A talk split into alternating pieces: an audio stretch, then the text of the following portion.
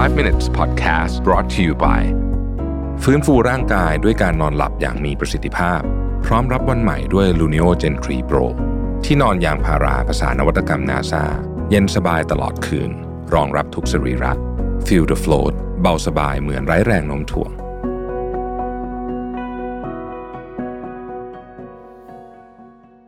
สวัสดีครับ 5 minutes นะครับ คุณอยู่กับประวิทยานุสาหะครับ วันนี้เอาบทความที่ชื่อว่า 20 things nobody told you about life after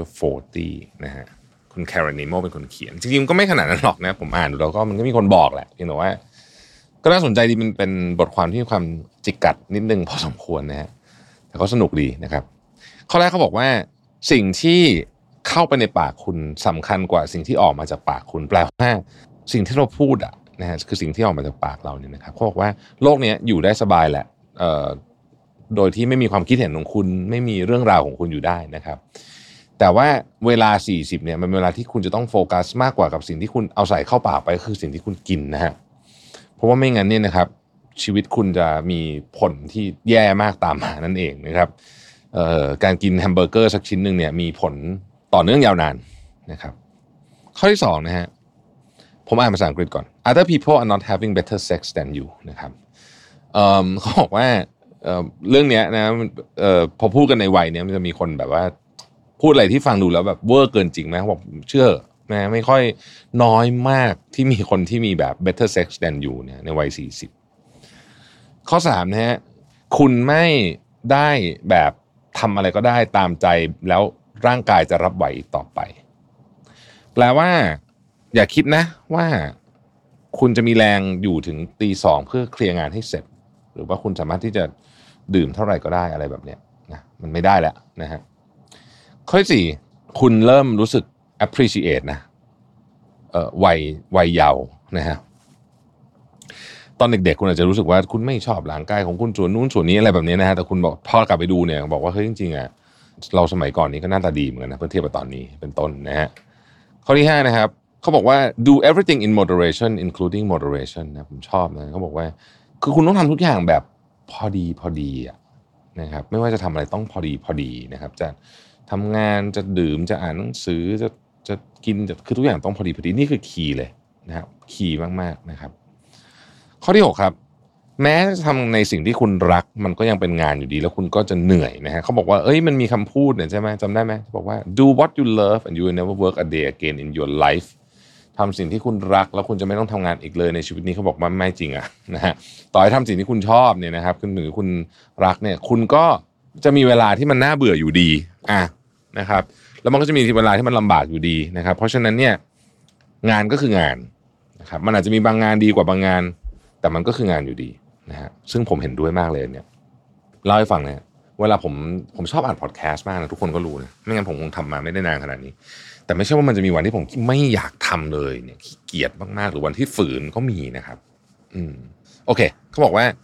follow only your heart is a bad advice นะครับจะตามใช้ใจนำอย่างเดียวเนี่ยไม่ดีนะฮะอายุขนาดนี้แล้วเนี่ยการตัดสินใจใหญ่ต้องเอา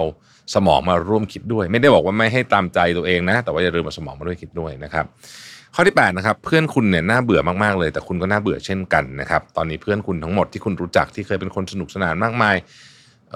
ส่วนใหญ่ก็อยู่บ้านดู Netflix นะครับกันทั้งนั้นอะไรแบบนี้นะฮะมันไม่ต้องห่วงทุกคนเป็นเหมือนกันหมดนะครับ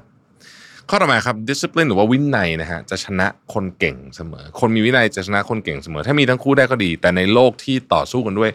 เกมยาวนะครับ วินัยชนะเสมอนะครับ เพราะฉะนั้นเนี่ยคุณไม่จำเป็นจะต้องเอาคนที่เก่งที่สุดมาทำงานก็ได้ แต่ว่าคนที่มีวินัยจังหากเป็นเรื่องที่สำคัญ ข้อที่สิบฮะจุดพลิกผันของชีวิตเนี่ยมาจากที่ที่แปลกประหลาด เสมอนะครับ ไม่ว่าจะเป็นคนรักที่จะเจอกันใหม่คนที่ หรือว่าจะเป็นการเปลี่ยนอาชีพมันจะไม่ได้มาจากจากจุดที่คุณคิดอะเสมอเสมอนะครับ ข้อที่สิบเอ็ดครับ คุณจะเปลี่ยนอะไรก็ได้ แต่สิ่งที่อยู่กับคุณเสมอคือตัวคุณเองในความหมายของเขาก็คือว่า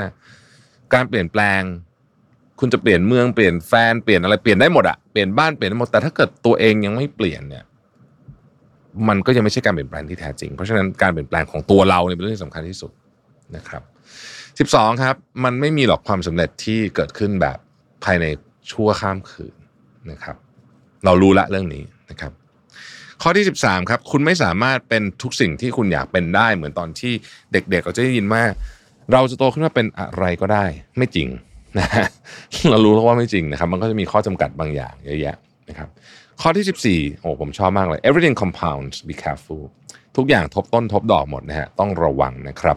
สิ่งที่คุณทำในวันนี้ไม่ว่าจะเป็นเรื่องเงินเรื่องสุขภาพเรื่องอะไรเนี่ยนะฮะ